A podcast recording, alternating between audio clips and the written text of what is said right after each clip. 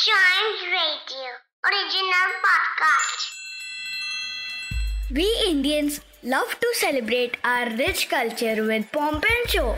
In this podcast, we talk about the major Indian festivals, their significance, and ways to celebrate them.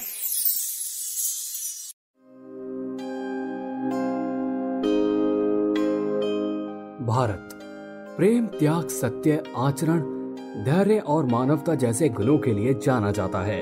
और ये सब गुण सीखने को मिलते हैं भगवान राम से। तो आइए Indian festivals at a glance के आज के एपिसोड में हम पुरुषोत्तम भगवान राम के जन्म दिवस, रामनवमी के बारे में जानते हैं। रामनवमी हिंदू धर्म से जुड़ा एक विशेष त्योहार है, जिसे चैत्र माह के शुक्ल पक्ष की नवमी के दिन मनाया जाता है।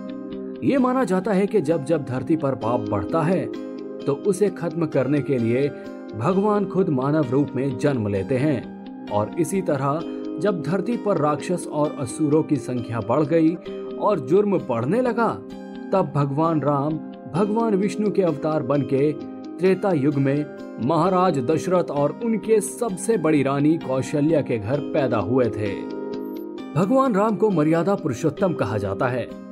उन्होंने अपने जीवन में कई कष्ट सहे हैं और सामने आई मुश्किल परिस्थितियों में भी कभी आदर्श और मर्यादा से समझौता नहीं किया। इसीलिए भगवान राम को उत्तम पुरुष का स्थान दिया गया। राम नवमी के दिन विशेषकर भगवान राम की पूजा की जाती है और उनके जन्म दिवस के उपलक्ष्य में कई तरह के आयोजन किए जाते हैं और इस त्योहार को भारत के हर हिस्से में सेलिब्रेट किया जाता है। जगह जगह भगवान राम, सीता माता, लक्ष्मण जी और हनुमान जी की शोभा यात्रा निकाली जाती है। उत्तर भारत के कई राज्यों में रामनवमी से पहले आठ या नौ दिन के व्रत रखे जाते हैं और कन्या पूजन किया जाता है। दक्षिण भारत में भी इस त्योहार की काफ़ी धूम रहती है। यहाँ भी नौ दिनों तक तरह तरह की पूजा होती है। रथ यात्रा निकाली जाती है। भगवान को झूले झुलाए जाते हैं और राम सीता की पूजा की जाती है। कर्नाटक में राम नवमी के दिन गुड़ और तरबूज का शरबत लोगों में बांटा जाता है, जिसको पनाका भी कहते हैं। साथ ही तरह तरह के सांस्कृतिक कार्यक्रम भी किए जाते हैं। पूर्वी भारत जैसे उड़ीसा, झारखंड और वेस्ट बंगाल में लोग इस दिन हर साल होने वाले जगन्नाथ यात्रा की तैयारियाँ शुरू कर देते हैं।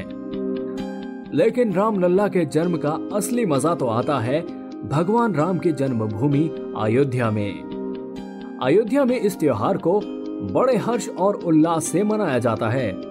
रामनवमी के मौके पर यहाँ मंदिरों को सजाया जाता है।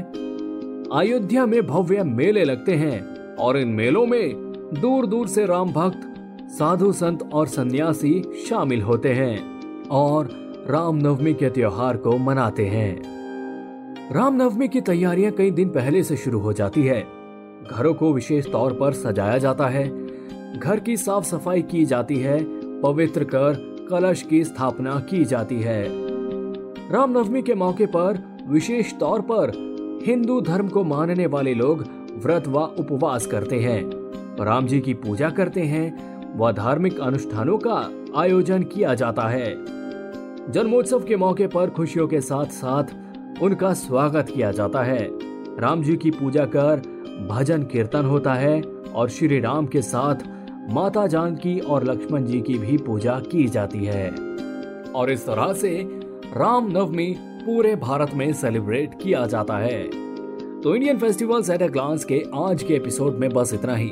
उम्मीद करता हूँ कि आपको आज का एपिसोड पसंद आया होगा।